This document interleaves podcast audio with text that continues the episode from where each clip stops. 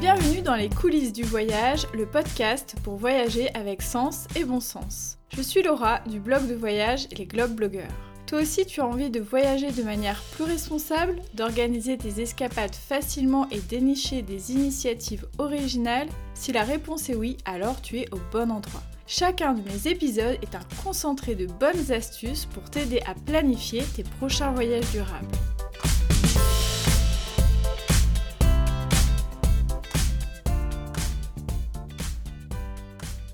Bonjour à toutes et à tous, je suis ravie de vous retrouver et je suis aussi euh, excitée par les beaux jours qui arrivent, les bourgeons qui pointent leur nez, les cerisiers en fleurs, les magnolias qui explosent de couleurs. Et cela me donne terriblement envie de ressortir du placard mes chaussures de randonnée et de commencer à préparer de futures escapades à pied. Et ça tombe bien car j'ai sous la main une personne experte qui va pouvoir partager avec nous tous ses conseils pour bien préparer sa première randonnée itinérante. Donc on sera vraiment sur des conseils plutôt pour les débutants pour ce podcast mais je pense que même si vous avez déjà fait des randonnées de plusieurs jours, vous allez pouvoir aussi glaner quelques ressources supplémentaires. J'ai le plaisir d'accueillir Candy du blog Les Géonotrices. Alors les Géonotrices, c'est une équipe de choc constituée par deux passionnés de rando et d'activités outdoor qui sont donc Candy, mais aussi son amie Enora. Sur leur blog, vous trouverez des récits de rando, mais aussi une tonne de conseils pratiques pour randonner en toute sérénité et de manière responsable. Elles ont d'ailleurs compilé tous ces conseils, en tout cas une bonne partie, dans un ouvrage intitulé Premier réflexe spécial trekking, édité chez Vagnon. Je vous mettrai toutes les informations dans la retranscription de l'épisode. Candy a gentiment accepté mon invitation pour décrire les 8 étapes essentielles qui lui semblent importantes pour préparer une randonnée itinérante.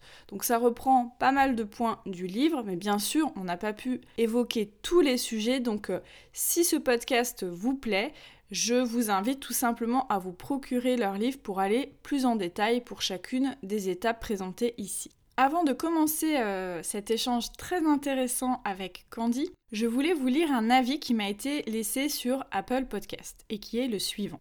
Merci Laura pour ce podcast. Grande voyageuse, en ce moment, comme pour tout le monde, c'est compliqué. Avec ton épisode sur les 10 conseils pour voyager proche de chez soi, j'avoue que tu m'as donné plein d'idées et que tu m'as bien remotivé. D'autant plus que je ne vis pas dans ma région natale. Merci pour ce petit coup de boost et ces conseils de bon sens. Alors merci à toi Anso du podcast Je fais de mon mieux que je vous invite aussi à écouter. Ce genre de commentaire me fait extrêmement plaisir parce que effectivement mon podcast se veut positif malgré le contexte qu'il est un petit peu moins. Comme Anso, vous pouvez me laisser un commentaire sur Apple Podcast si vous m'écoutez euh, tout simplement sur un iPhone. Au-delà de me faire extrêmement plaisir, ça m'aide aussi beaucoup pour le référencement de mon podcast. Donc vraiment faites-le et ne laissez pas juste des étoiles, mettez-moi aussi un petit commentaire pour que je puisse savoir qu'est-ce qui vous a plu dans ce podcast. Je dis ça parce que vous êtes deux fois plus à me laisser des étoiles qu'à me laisser des commentaires. Donc voilà, je sais que ça prend un petit peu de temps, mais euh, sachez que c'est vraiment très très utile et que c'est un des moyens euh, totalement gratuits de me soutenir. Si vous voulez aussi contribuer au podcast, y participer, être vraiment euh, acteur du podcast, je vous invite aussi à vous inscrire à la newsletter spéciale podcast. Je mettrai le lien dans la description de l'épisode. Vous verrez, il y aura pas mal de surprises qui vont arriver via cette euh, newsletter. Bien sûr, on parlera des épisodes qui vont sortir, mais je vous inviterai aussi à donner votre avis sur le choix des épisodes, le choix des invités ou tout autre sujet. Cette newsletter va s'enrichir au fur et à mesure des mois, donc ne loupez pas le coche et inscrivez-vous. Il y aura de belles surprises à venir. Place maintenant à l'échange que j'ai eu avec Candy. Je la remercie encore une fois et je vous laisse écouter tous ces précieux conseils.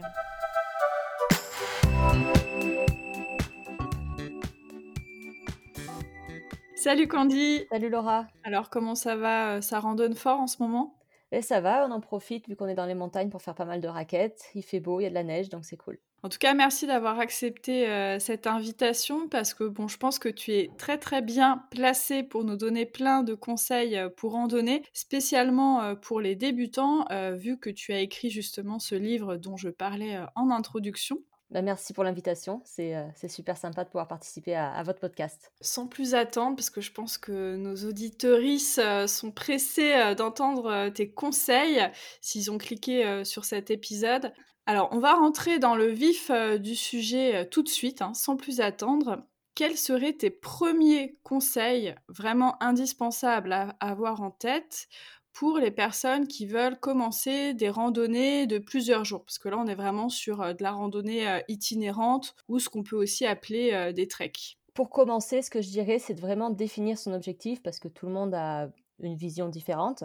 Pour certaines personnes, même en débutant, ils vont préférer se dépasser, pousser un peu leurs limites, quand d'autres personnes vont préférer prendre le temps de s'immerger dans la nature, de marcher à son rythme. Donc, c'est définir son objectif vis-à-vis de sa randonnée, de ce qu'on veut faire euh, pour débuter, quoi. Donc oui, effectivement, il y a plusieurs objectifs. Ça peut être des objectifs euh, sportifs, des objectifs plus euh, de contemplation, on va dire. Enfin, moi, ça me parle, ça me parle beaucoup le fait de voilà prendre le temps euh, d'être tout simplement dans la nature. Et effectivement, il faut bien le définir parce que si on est dans un objectif, par exemple, de prendre son temps, d'observer la nature et que finalement on prévoit un itinéraire beaucoup trop long, on pourra pas être dans cette démarche-là. C'est exactement ça, parce qu'en fait, c'est ce choix qui va ensuite euh, permettre de définir le type d'itinéraire qu'on va choisir par la suite. Du coup, ça m'emmène à mon conseil numéro 2, c'est vraiment définir le, niveau de difficulté qu'on veut euh, aborder dans sa randonnée. Est-ce qu'on va préférer faire de la montagne avec euh, pas mal de dénivelé chaque jour? Et dans ce cas-là, ben, on sera forcément dans un objectif de plus sportif, parce que si on débute, euh, c'est quand même dur, la montagne, en tout cas, ça peut l'être. Ou alors, on va préférer prendre le temps de contempler euh, et puis plutôt faire euh, des randonnées dans les vallées ou des montagnes moins hautes que les Alpes, par exemple. Profiter du littoral, il y a plein d'options. Alors moi j'ai eu souvent des témoignages euh, de personnes par rapport à la randonnée qui ont eu euh, parfois des mauvaises un peu surprises par rapport à leurs itinéraires parce qu'elles avaient euh, surestimé leurs capacités. Quel conseil tu donnerais pour vraiment coller à la fois tes objectifs mais aussi tes capacités physiques à ton itinéraire? Quand on cherche son itinéraire, on se base sur euh, ses capacités. On, faut qu'on sache de quoi on est capable. Donc, c'est déjà de commencer par des petites journées pour déjà se dire, OK, là, j'ai randonné 6 heures, je suis très fatiguée. Je saurai que pour ma première randonnée itinérante, il faudra pas que je me fasse des grosses journées. Du coup, peut-être prendre une randonnée avec moins de kilomètres globalement pour faire 5, 4, 5 heures de marche par jour, ce qui permet de, débuter euh, avec un rythme lent et de pas nécessairement dépasser ses limites euh, et se brûler dès le début. J'aurais tendance à dire également de euh, checker les cotations de la FF randonnée parce qu'on a la chance en France d'avoir beaucoup beaucoup de sentiers balisés et la FF randonnée les répertorie énormément et de vérifier les niveaux indiqués. Comme ça, au moins, on, on, se base sur un niveau qui nous correspond et on sera moins surpris. Quand tu parles de cotation, plus précisément Parce que moi, ça me parle pas là, tout de suite. Alors, les cotations, la FF Randonnée a hum, mis en place un système de cotation nationale, donc ce qui permet d'évaluer le, le, niveau de difficulté d'une randonnée. Et ça se base sur plusieurs critères, qui est l'effort, la technicité du chemin et la, les risques de certains sentiers. En montagne, on peut passer à flanc de falaise, par exemple. Du coup, c'est un risque qui rend une randonnée plus difficile. Super astuce que je ne connaissais pas du tout, donc euh, génial. D'ailleurs, tu as peut-être des ressources pour euh, trouver des bons itinéraires? Absolument. Donc déjà, l'AFF randonnée, qui est quand même un, une mine d'or pour les randonnées. Donc euh, l'AFF randonnée va répertorier les grandes randonnées, les GR, qui sont faisables en plusieurs jours, plusieurs semaines et qui traversent des régions ou la France entière parfois. Euh, les GR de pays, qui vont traverser des, des zones, on va dire, comme le Tour de Brocéliande, le Tour du lac d'Annecy, et les PR, qui sont des promenades et randonnées. Donc ça, en général, c'est à la journée, mais il est possible de cumuler plusieurs PR euh, pour faire une itinérance. Et sinon, c'est plein de sites et blogs comme Viso Rando, Hello Ways, Outdoor Active, Altitude Rando, High Trekking et plein d'autres qui permettent euh, de s'inspirer et de trouver des itinéraires qui nous correspondront grâce à toutes les informations euh, qu'ils donnent également. C'est vrai qu'en France, on est plutôt gâté à ce niveau-là. Il y a même parfois, je trouve, trop d'itinéraires possibles. Et quand on cherche une rando, euh, c'est limite des fois c'est compliqué parce qu'il y a trop de choix, ça donne trop envie. Donc, euh... mais bon, vaut mieux ça que l'inverse, euh, j'imagine. Oui, bah c'est vrai qu'au moins on a, on a le choix. D'ailleurs, il y a pas mal de régions qui ont développé des applications euh, localisées de randonnée. Je pense euh, par exemple aux Alpes de Haute-Provence qui ont une application vraiment où on peut géolocaliser euh, les randos avec différents critères. Il y a d'autres régions aussi comme ça. Donc ça peut être sympa quand on va dans une région de regarder s'il n'y a pas une application spécifique parce que comme ça, ça permet déjà de trier pas mal, pas mal de choses. quoi. Effectivement en tout cas, moi, c'est l'astuce que, que j'utilise parfois euh, pour pas avoir à trop chercher, parce que je suis feignante. Bonne idée, du coup. Quels seraient les autres conseils euh, que tu donnerais pour euh, poursuivre et se mettre, du coup, à randonner plusieurs jours? Alors, ce que je dirais, c'est toujours lié à l'itinéraire pour le moment c'est qu'à partir du moment où on a défini son itinéraire et qui nous conviendra pour notre prochaine rando, il faut bien apprendre à le connaître, son itinéraire. Donc, je vais donner quelques points d'astuces pour être sûr de soi. Il faut savoir quel type d'itinéraire on fait parce que est-ce que c'est une boucle ou est-ce que c'est linéaire? Si c'est une boucle, on revient au point de départ, il n'y a pas de souci, on prend la voiture ou le transport en commun. Si c'est linéaire, il faudra s'organiser différemment. Après, c'est connaître les points d'accès pour, pour, le départ et l'arrivée, justement, pour ensuite s'organiser par rapport à, à l'arrivée au départ pour venir et partir de l'itinéraire, le niveau de difficulté, la distance à parcourir chaque jour et au total, le temps qu'on va mettre, les dénivelés, l'altitude, sont plein de choses à prendre en compte et à savoir quand on se lance pour pas avoir de mauvaises surprises quand on est sur le terrain finalement. Alors toi, comment tu t'organises justement? Est-ce que tu as... Alors moi, je suis très fichier Excel. Mais bon, c'est peut-être pas euh, très pertinent pour une rando. Est-ce que toi, tu as un espèce de document euh, qui récapitule tout ça, euh, une application qui te permet de garder toutes ces infos sous le coude? Comment tu fais?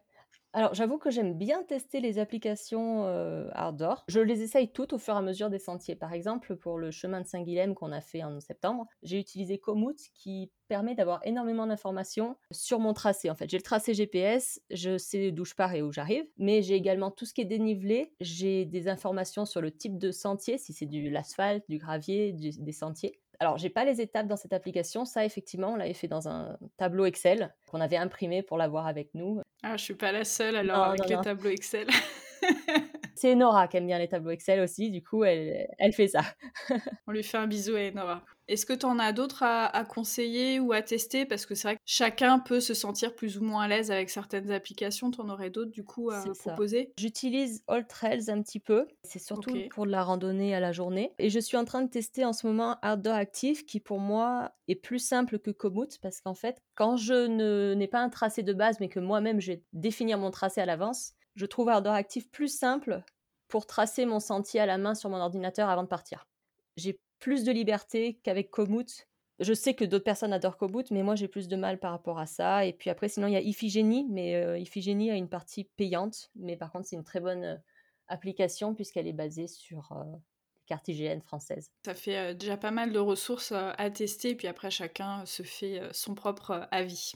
Alors, une fois qu'on a notre itinéraire, ça y est, là, on, est, euh, on sait où on va partir, on sait combien de temps on va partir, euh, quel est le degré de difficulté. Qu'est-ce qu'on regarde ensuite? Qu'est-ce qui est important, euh, voire primordial? Alors, ce que je recommanderais, c'est toujours vérifier la météo, mais d'abord de déterminer la période à laquelle on va partir. Il y a des sentiers en montagne qui seront impraticables en hiver, voire dangereux à cause des avalanches, et qui peuvent rester difficile en début de printemps à cause de névé ou de potentielles mauvaises météo qui font déborder des torrents ou de la fonte des neiges d'ailleurs, qui peuvent couper certains passages. Donc il faut être vraiment vigilant par rapport à la période. Et à l'opposé, en vallée ou sur le littoral, en été, il peut faire beaucoup trop chaud. Par exemple, dans le sud, à l'époque actuelle, il est très difficile de randonner en plein été autour d'Aix-en-Provence, sur le littoral varois, parce que les journées peuvent être très très chaudes et difficiles. Donc la saison, euh, le bon euh, créneau, on va dire, météo euh, possible, ok. Et ensuite? Quand on a défini la période à laquelle on veut partir, qui est choisie en fonction de l'itinéraire, montagne, vallée, etc., bah, bien sûr, il faut se renseigner sur la météo. Donc, à travers des sites comme Météo Ciel ou Météo Blue qui sont très intéressants, très précis, il faut se renseigner plusieurs jours avant le départ. Ah, il faut se renseigner la veille du départ. Il faut bien se renseigner tout au long de l'itinéraire parce qu'on n'est pas à l'abri d'une surprise au niveau de la météo et savoir à quoi s'attendre permet de pallier à toute éventualité et de potentiels dangers liés à la météo, une crue, une pluie diluvienne comme il s'est passé vers Saint-Martin-de-Vésubie en septembre dernier, quelque chose d'imprévisible qui pourrait nous mettre en danger et mettre aussi des personnes en danger qui seraient venues pour vous secourir après. Quoi. Oui, puis ça permet aussi de d'éventuellement reporter aussi cette randonnée itinérante pour pas se mettre en danger effectivement et puis bah, pour pouvoir tout simplement en profiter parce que c'est pas forcément je pense très agréable de randonner sous la pluie ou sous une tempête etc. Non, ça c'est sûr, surtout plusieurs jours. Si on dit on fait deux jours et puis qu'une journée on est sous la pluie, bon bah on aura passé quelques heures sous la pluie, mais autant optimiser, se renseigner et savoir à quoi s'attendre. Comme ça, on se dit, bah, dans trois jours, il fait beau. Si on peut décaler, autant décaler et profiter pleinement de sa randonnée. Parce que le but, c'est pas de se torturer, c'est vraiment de se faire plaisir. Connaître la météo, être bien prêt face à ça, ça permet aussi de rester en sécurité sur les sentiers. Parce que, en fait, on va du coup partir avec l'équipement adéquat si on a décidé de partir quand même. On se sera préparé. Il pleut, je prends un poncho, des kawaii, le sac, la protection pour le sac tout ce que j'ai dit en amont, en fait, va découler une bonne sécurité sur les sentiers. L'étude de son itinéraire en amont, on va savoir à quoi s'attendre en termes de dénivelé, par exemple, et ne pas se faire surprendre. Dans la journée, on devrait avoir choisi un itinéraire adapté à ses capacités, du coup pas avoir de grandes difficultés parce qu'on sait qu'en débutant, on a peut-être moins de facilité en montagne, par exemple, et on aura adapté son itinéraire. On aura prévenu aussi un proche de sa sortie, parce que c'est vrai que c'est super important, qu'on soit débutant ou pas, que quelqu'un sache où on est parti, c'est primordial s'il se passe quelque chose, que les personnes sachent où nous chercher. Et ce sont plein de petits points comme ça qui vont nous mettre, euh, nous, permettre de partir serein sur les sentiers et euh, une bonne préparation va découler une bonne, une bonne sécurité euh, lors de la randonnée. À ce sujet, je pense que même si on est sur une randonnée euh, dite euh, facile, si on part seul, vraiment c'est hyper important effectivement que quelqu'un sache où on est, parce que même sur un terrain euh, facile, il peut toujours arriver une bricole, on peut glisser, on peut tout simplement, je sais pas, se tordre la cheville, se faire mal, enfin même sur un sentier qui est, qui est facile quoi. Donc c'est vraiment hyper important effectivement à rappeler. Et puis, bah, si on peut, c'est encore mieux si on n'est pas tout seul. c'est là où il y a quand même le moins d'accidents aussi. C'est ça. Ça sera toujours plus simple de, gérer quand on est deux et beaucoup moins stressant. Je pense que quand on est deux en partant en randonnée, on va moins paniquer s'il nous arrive quelque chose. On va arriver à relativiser, relativiser se poser et réagir face à la situation.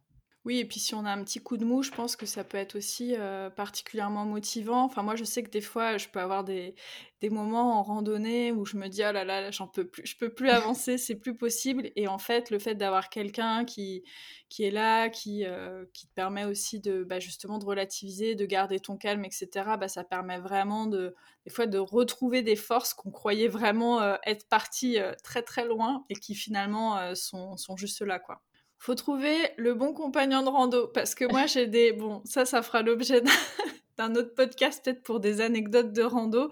Mais euh, voilà moi j'ai des histoires aussi euh, d'être partie en rando avec euh, notamment une personne qui, forçait un peu trop et qui écoutait pas du tout le rythme des autres.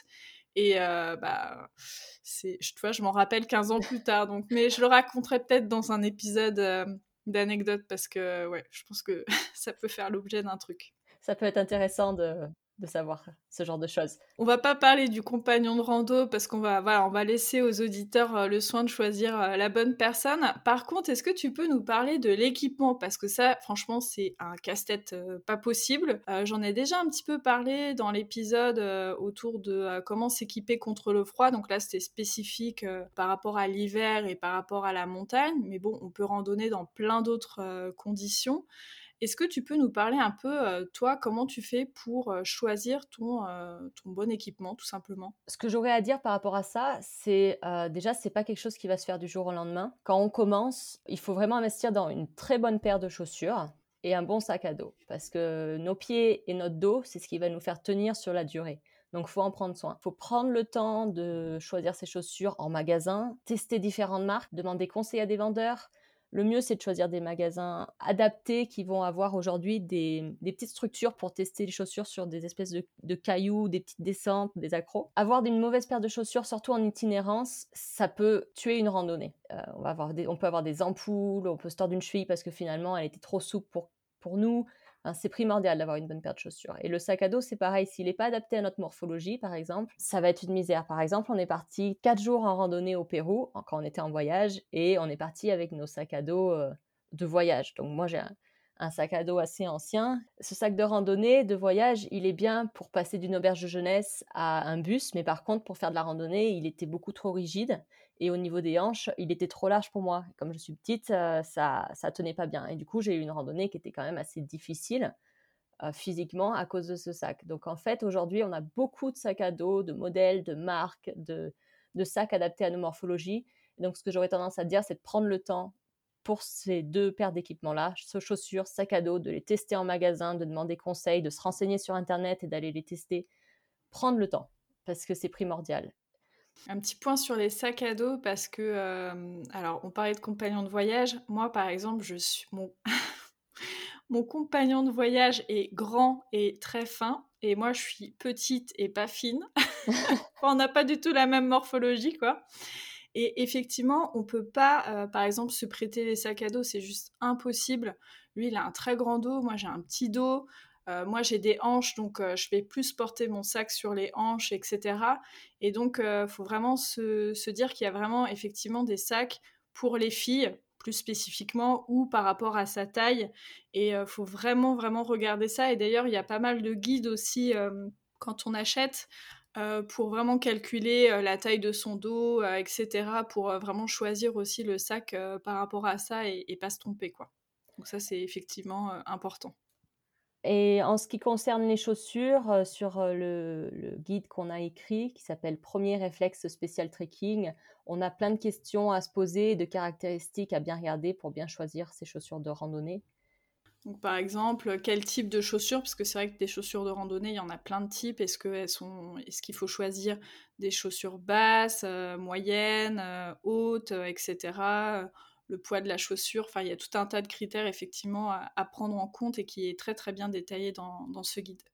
Alors, passons maintenant aux vêtements. Alors, on va pas forcément être sur euh, une note euh, fashion, mais on va privilégier quand même des vêtements euh, pratiques. Alors, qu'est-ce qu'il faut regarder en particulier pour les vêtements? Alors, ce que j'aurais tendance à dire quand on débute, c'est de pas être super regardant. il faut commencer simple, et s'adapter avec le temps, s'équiper petit, petit à petit.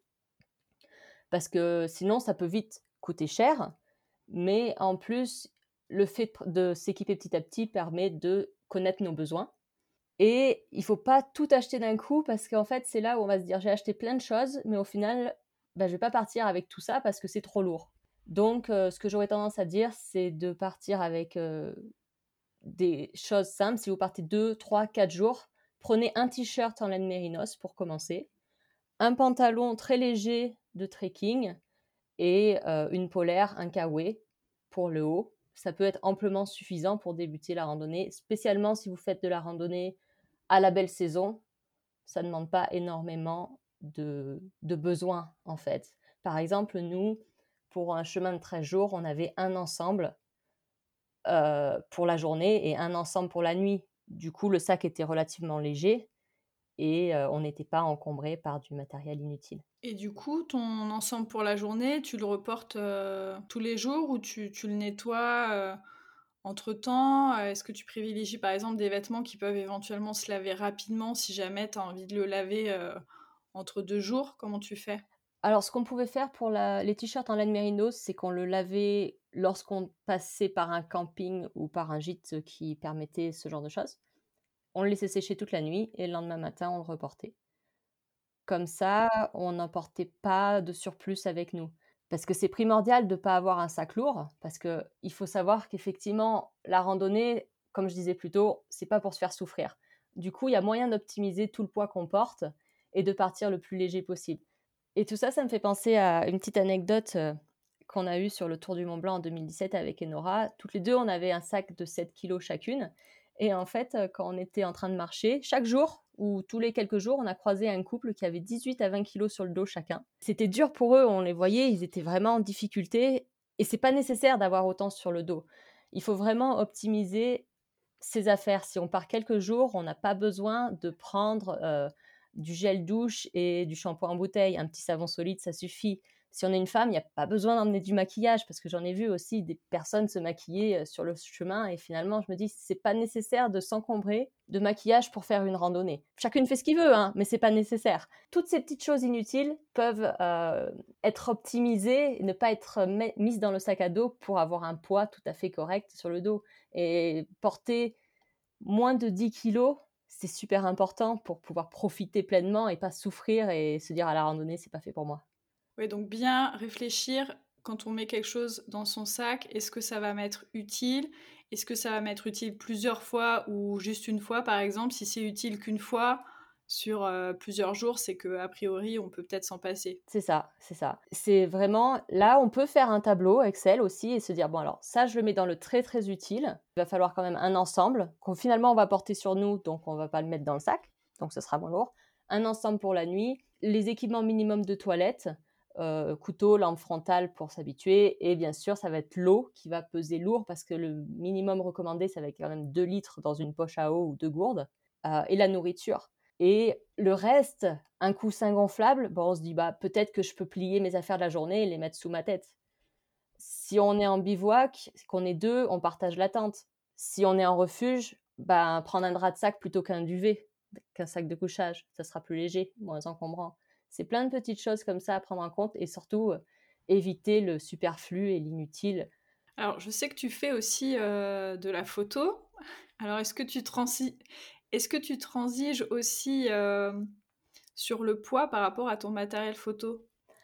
Alors, ça dépend. Je vais essayer d'optimiser. Certains jours, si on part à la journée ou que 2-3 jours, je sais que je vais prendre, par exemple, un objectif en plus si je pars pour 13 jours ou plus, euh, je vais diminuer. Il n'y aura qu'un objectif sur mon appareil photo. Je vais prendre celui qui va être le plus essentiel. Si vraiment on part longtemps, je vais pas prendre de trépied. Si on part que quelques jours, je me dis ah bah je peux le faire et en profiter pour faire de la photo de nuit par exemple. Euh, l'avantage c'est qu'on est deux et qu'on peut aussi se partager du matériel. Donc c'est ce que je recommande. C'est l'avantage de partir à deux en plus de la sécurité, c'est de partager de certains accessoires. Ouais, je confirme, c'est très pratique. ça porte pas mal de choses à ma place, j'avoue. C'est bien pratique. Faut en profiter. Je le concède. Donc, euh, faut trouver un partenaire ou une partenaire de randonnée euh, qui est un peu plus costaud que soi-même. Euh, c'est la petite astuce que je donnerais, la petite astuce de, de feignasse. Voilà. Alors justement, on parlait un peu de, forme physique. Est-ce que tu aurais des conseils pour se préparer justement à une randonnée euh, itinérante? Parce que vraiment là, c'est le cœur du sujet. Hein. Il y a les randos à la journée, effectivement. Mais les randos itinérantes, c'est autre chose en termes de, physique. Parce que bah, on va porter, euh, comme tu le disais, euh, le poids du sac à dos. Parce que bah, notre corps, il va travailler plusieurs jours. Donc il, a un effort beaucoup plus intense et puis sur la durée. Donc toi, comment tu te prépares? Qu'est-ce que tu fais avant une randonnée itinérante? Ce que je conseille, c'est de s'y mettre plusieurs semaines ou mois à l'avance en fonction de notre capacité physique de base et de l'intensité de la randonnée. Et ensuite, c'est de travailler plusieurs points d'entraînement euh, chaque semaine. Euh, l'endurance, qui peut être travaillée à travers la course à pied, le vélo ou la natation, ça va permettre de travailler son souffle et donc de tenir plus longtemps sur un sentier, parce que c'est vrai que plusieurs jours d'affilée, c'est quand même dur. Euh, suivant l'itinéraire encore plus, euh, et de se muscler. Alors, la musculation, on n'y pense pas forcément, mais c'est super important pour la randonnée parce que justement, il va falloir porter le sac à dos pendant plusieurs jours d'affilée, et même si celui-là, on arrive à l'optimiser au maximum, il va quand même falloir le porter si on n'a pas l'habitude, on le sent passer. Et il y a plein d'exercices à faire pour la musculation principalement pour le dos et pour les abdominaux, parce que ça va ensemble. Si on ne muscle pas les abdos alors qu'on a musclé le dos, ça peut créer des déséquilibres. Et justement, dans notre guide Premier réflexe spécial trekking, on a plusieurs exercices de musculation qui sont, qui sont mis en avant pour se préparer avant une, une randonnée itinérante. On a les schémas et tout ça, donc c'est assez clair parce que pour le coup, euh, expliquer des, schémas euh, de préparation physique dans un podcast, c'est un peu périlleux hein, par le son, donc on va pas s'amuser à ça, mais effectivement, dans le guide, c'est assez clair et puis c'est des exercices pour l'avoir regardé. J'ai pas encore testé, j'avoue, mais ça va, ça va, ça ne serait tardé. c'est hyper clair, quoi. Donc vraiment, je, je, conseille effectivement d'aller d'aller voir ces exercices. Oui, et puis en plus, ils ont été approuvés par euh, mon frère qui est guide de randonnée et par ma belle-sœur qui est coach fitness. Donc, euh, oui. Ça va. Oui, parce que j'imagine que quand on va euh, sur des tutos YouTube, etc., on peut trouver un peu tout et n'importe quoi.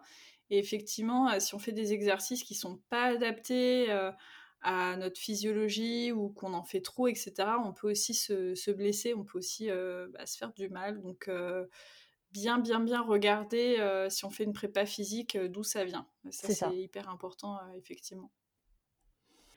Alors, on va poursuivre sur euh, comment faire du bien à son corps, justement, et on va parler d'un sujet que j'aime tout particulièrement, à savoir l'alimentation. Bon, je pense que l'alimentation en randonnée, ça va moins me passionner, parce que moi, je suis une grosse gourmande, et en randonnée, je suis pas sûre qu'on se régale, mais euh, peut-être que tu vas nous donner euh, des petites astuces pour ça, justement. Moi aussi, j'aime bien manger, et en randonnée, on essaye de faire en sorte de quand même bien manger au quotidien, parce que non seulement c'est important pour le corps, mais c'est aussi finalement important pour le moral, surtout si on part plus d'une semaine, parce que bah, manger, ça permet de continuer. Quoi. Ce que je veux dire par rapport à ça, c'est déjà choisir des aliments avec un apport énergétique important pour apporter au corps l'essence pour avancer chaque jour.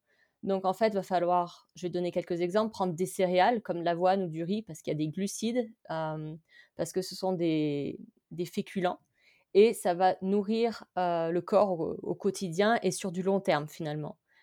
l'œuf apportera des protéines et des lipides. Alors l'œuf, certes, on ne peut pas l'avoir chaque jour d'une longue randonnée, mais par contre, on peut préparer deux ou trois œufs durs pour les premiers jours. ce qui est super bon pour le moral quand on débute sa randonnée, parce que finalement, les premiers jours, on n'est pas encore rodé et c'est difficile. Et du coup, avoir un œuf au pique-nique du midi, c'est super bon, c'est agréable. Euh, du fromage, des fruits secs, des fruits à coque et des graines euh, sont des choses qui vont apporter des protéines, des glucides, euh, des omégas et ça va permettre au corps de puiser dans, ses ressources et qui vont nous permettre de continuer sans avoir besoin de trop manger en fait. L'avantage de ces aliments-là, c'est qu'on n'est pas obligé de trop en prendre en quantité. Ensuite, ce que j'aurais tendance à dire, c'est de prendre des aliments non périssables, non transformés et d'éviter tout ce qui est trop fragile et ou trop lourd dans le sac à dos. Parce que si c'est trop fragile, ça va s'écraser et au final, euh, ça sera soit plus mangeable, soit euh, c'est décevant. Ou alors, si c'est trop lourd, bah, vous allez vraiment le sentir euh, au niveau du poids du sac à dos et c'est pas très agréable. Je, rigolais parce que ça me fait penser à une anecdote qu'une copine m'a racontée. Elle était sur une longue rando et en fait, elle a rencontré des mecs qui s'étaient fait une poule au pot c'est véridique. Hein. Ils s'étaient fait une poule au pot, donc ils avaient mis dans un espèce de, gros sac plastique avec la sauce, les trucs et tout, et ils se trimballaient ça. Alors bon, elle a été contente parce qu'elle a pu en profiter euh, sans le porter. Mais enfin, les, les mecs, ils s'étaient fait un, pique-nique de champion, quoi. Ah, mais c'est génial ça.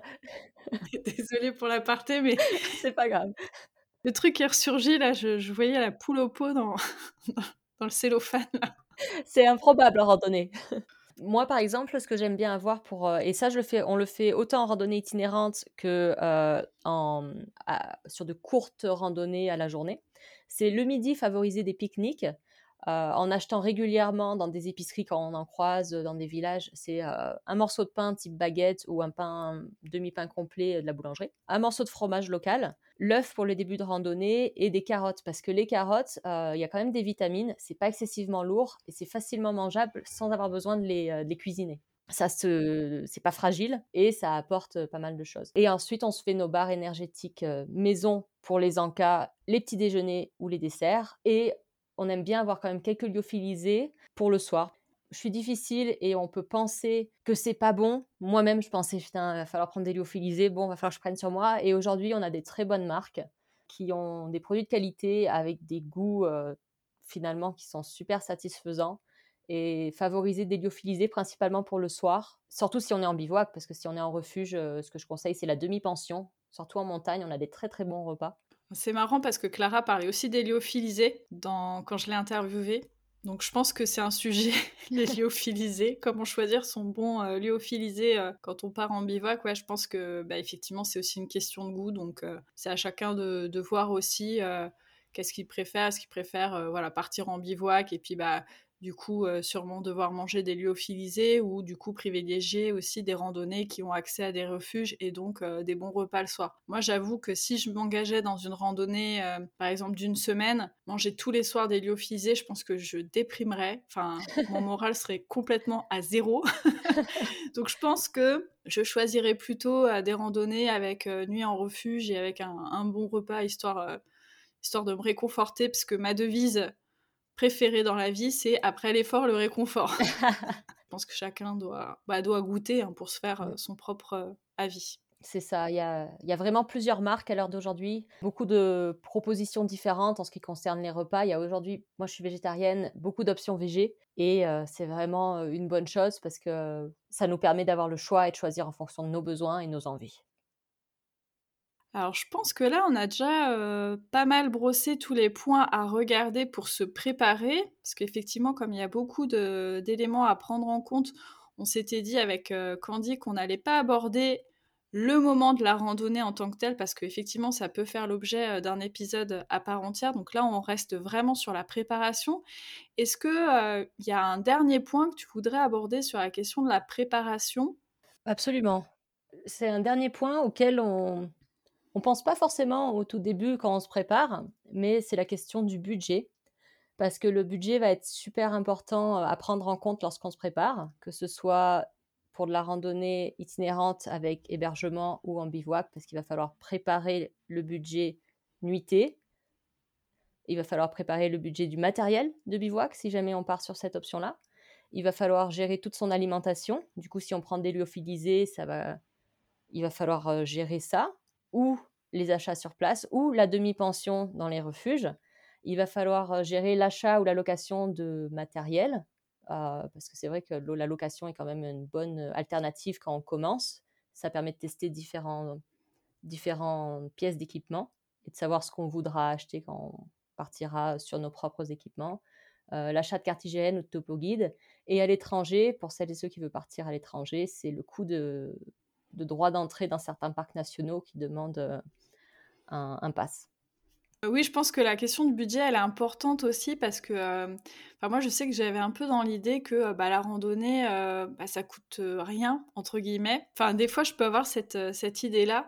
Et récemment, quand il a fallu qu'on s'équipe pour, pour de la randonnée ou pour des activités outdoor et qu'on a vu les prix de certains équipements, on s'est dit, ah oui, en fait, il faut vraiment l'anticiper parce que effectivement, des fois, on peut louer. C'est ce que j'ai fait d'ailleurs récemment à la montagne avec euh, les petits montagnards. Mais bon, parfois on peut pas euh, louer, on peut pas se faire prêter du, matériel, il faut quand même euh, débourser. Et effectivement, il y a des choses, si on veut vraiment avoir du matériel de qualité pour justement, on va pas se blesser, être dans des bonnes conditions, etc., ça a un certain coût quand même et il faut pouvoir effectivement euh, l'anticiper pour pas se retrouver un peu à la dernière minute à devoir euh, choisir des choses un peu euh, de deuxième catégorie et finalement partir dans des mauvaises conditions. Est-ce que toi, tu as une idée des coûts, par exemple, combien ça coûte si tu veux être en demi-pension, par exemple, dans, dans un refuge? Tu as une idée de... Ça dépend peut-être des refuges aussi. Ça dépend des zones, si elles sont plus ou moins touristiques. Pour le tour du Mont Blanc, je vais partir sur ça parce que c'était vraiment la randonnée qu'on a fait tout en refuge et, euh,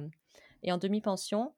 Euh, le moins cher qu'on a payé, c'était autour de 50 ou 55 euros, je crois. Et le plus cher, c'était plus autour de 75 euros. En sachant qu'en général, euh, le prix est lié à la qualité du refuge et particulièrement à la nourriture. Dans cette, sur le Tour du Mont Blanc, c'était assez flagrant. Je me rappelle d'un refuge particulier, le Walter Bonatti, je crois que c'est celui-là où on a payé 75 euros, mais les repas étaient incroyables. C'était, euh, enfin, je veux dire, c'est notre référence.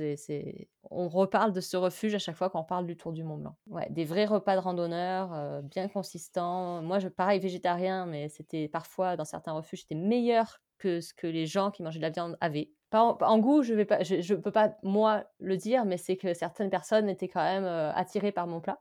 Alors pour que des non-végétariens soient attirés par des plats végétariens, c'est qu'il devait y avoir un bel effort effectivement sur, sur les recettes. C'est ça, c'est ça. C'était ouais. Donc j'ai vraiment eu de la chance. Les prix, certains vont dire ah c'est cher, mais bon c'est un peu plus touristique et en fait c'est tout ce qui vient avec parce qu'on dort, on mange. Il y a certains refuges qui ne sont pas desservis par des routes, du coup c'est des hélicoptères qui viennent les, euh, leur apporter les, les ravitaillements et en fait c'est pas cher par rapport à toute la condition. Est-ce que, alors je suis en train de penser à un truc qui n'a absolument euh, rien à voir, mais est-ce que tu as déjà testé euh, des services de portage de bagages entre euh, étapes de randonnée parce que je sais que ça se développe de plus en plus le fait d'avoir des services comme ça sur des randonnées itinérantes qui permettent de porter en fait euh, ton sac à dos et te l'amener bah, au point où tu vas dormir. Tu as déjà testé des, trucs comme ça? Alors nous on n'a jamais testé parce qu'on arrive toujours à optimiser le sac de manière à ce qu'on ait vraiment que le nécessaire dont ce qu'on peut avoir besoin la journée et le minimum au niveau du poids donc on n'a pas besoin. Par contre je l'ai vu aussi sur le Tour du Mont Blanc et on l'a vu sur le chemin de Saint-Guilhem slash euh, Compostelle parce qu'on a une partie du chemin qui est en concordance avec euh, Compostelle sur Saint-Guilhem. Les gens étaient plutôt satisfaits. Ils commençaient leur randonnée avec un petit sac et euh, en fait, euh, les navettes venaient chercher leur sac après leur départ et les ramener sur leur prochain, leur prochain gîte euh, le soir. Les retours qu'on a eus sont intéressants. Ouais, je pense que c'est euh, une option intéressante pour euh, les gens qui, à la fois qui débutent et qui sentent qu'ils n'ont pas une condition physique de folie. Il y a des gens, ça peut beaucoup les, les, bloquer. Enfin, je pense à mon cas de figure particulièrement. Je, je, me dis que porter un gros sac à dos toute la journée pendant plusieurs jours, ça, ça peut être un obstacle, même si finalement j'ai longtemps porté mon fils qui est en fait aussi lourd qu'un sac. je devrais pas le dire comme ça, mais c'est vrai. Je me suis fait la réflexion il y a pas longtemps. Enfin, trêve de plaisanterie. Je pense que c'est euh, une bonne option parce que souvent on se met plein, plein, plein de blocages. Euh, on se dit que c'est pas pour nous la randonnée itinérante, etc. Mais voilà, il y a des solutions. On peut essayer ça, ou alors on peut essayer de partir euh, moins longtemps avec un petit sac, etc je pense que voilà, faut regarder un peu toutes ces options-là et pas hésiter à, les tester euh, si ça peut permettre de, se mettre en jambe et puis euh, qui sait la prochaine fois euh, partir avec son sac tout seul. Bah, je pense que ça vaut la, ça vaut la peine d'essayer. Absolument, oui. Il y a tout plein d'options aujourd'hui qui nous permettent de faire ce genre de choses. Après, j'imagine qu'en pleine montagne, ça doit pas forcément être faisable. Je pense que ça l'est que sur les sentiers très touristiques, comme effectivement, je reviens souvent sur celui-là, mais le Tour du Mont Blanc qui est quand même assez populaire mondialement. Du coup, il y a l'option navette, mais c'est vrai que si on fait peut-être le Tour du Kéras, par exemple, je suis pas sûre que ce soit une option. Bah, je sais qu'après, il y a des agences de voyage spécialisées dans la randonnée qui proposent aussi euh, des prestations où en fait on a toute la partie préparation, organisation, on s'en occupe pas. Donc j'ai envie de dire, on n'a plus qu'à marcher. C'est ça. voilà. Mais c'est aussi des choses qui, qui, existent. Oui, tout à fait. Je crois que Grand Angle, en tout cas en France, le fait beaucoup. Oui. Chamina Voyage, possiblement. Puisqu'ils organisent beaucoup dans le Massif central entre autres. Oui, donc ça peut, ça peut être aussi des options pour les gens voilà, qui débutent et qui euh, se posent tout plein de questions et qui ont plein de blocages. Bah, ça peut être aussi euh, une première entrée peut-être dans la randonnée euh, itinérante plus facilement. Bon, alors est-ce qu'on a fait le tour? Est-ce qu'avec tous ces conseils-là, on est, on est paré Bah écoute, je pense qu'on a déjà donné pas mal de pistes. Et après, bah, il faut se lancer et poser toutes les questions qui peuvent venir par la suite, euh, si on en a en fait, pour, pour ne pas rester seul face à ces questionnements avant de débuter. Si tout n'est pas été mmh. clair, poser des questions. Je pense qu'en tout cas, tu as très bien montré qu'il fallait être méthodique à chaque étape, prendre vraiment étape par étape les points d'organisation, toujours se poser des questions, checker, vérifier. Euh, pour voir un peu toutes les incertitudes qui pourrait y avoir et, pouvoir y répondre euh, facilement avant euh, voilà de démarrer comme ça on part aussi l'esprit plus tranquille et on n'a plus qu'à profiter une fois le moment venu. Merci beaucoup Candy d'avoir pris tout ce temps pour nous. Merci à toi également pour l'invitation et merci à tous de nous avoir écoutés.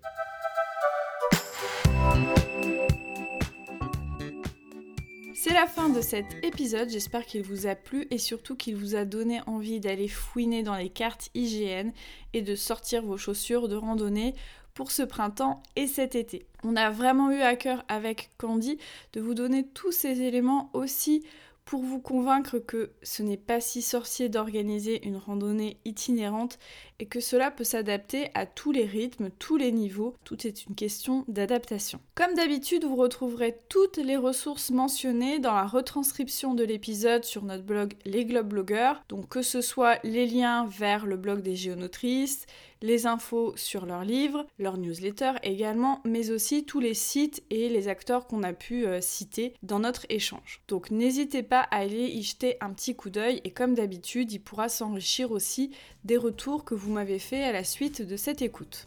Si vous voulez prolonger l'expérience de ce podcast, je vous invite à me rejoindre sur mon compte Instagram Globe Blogger.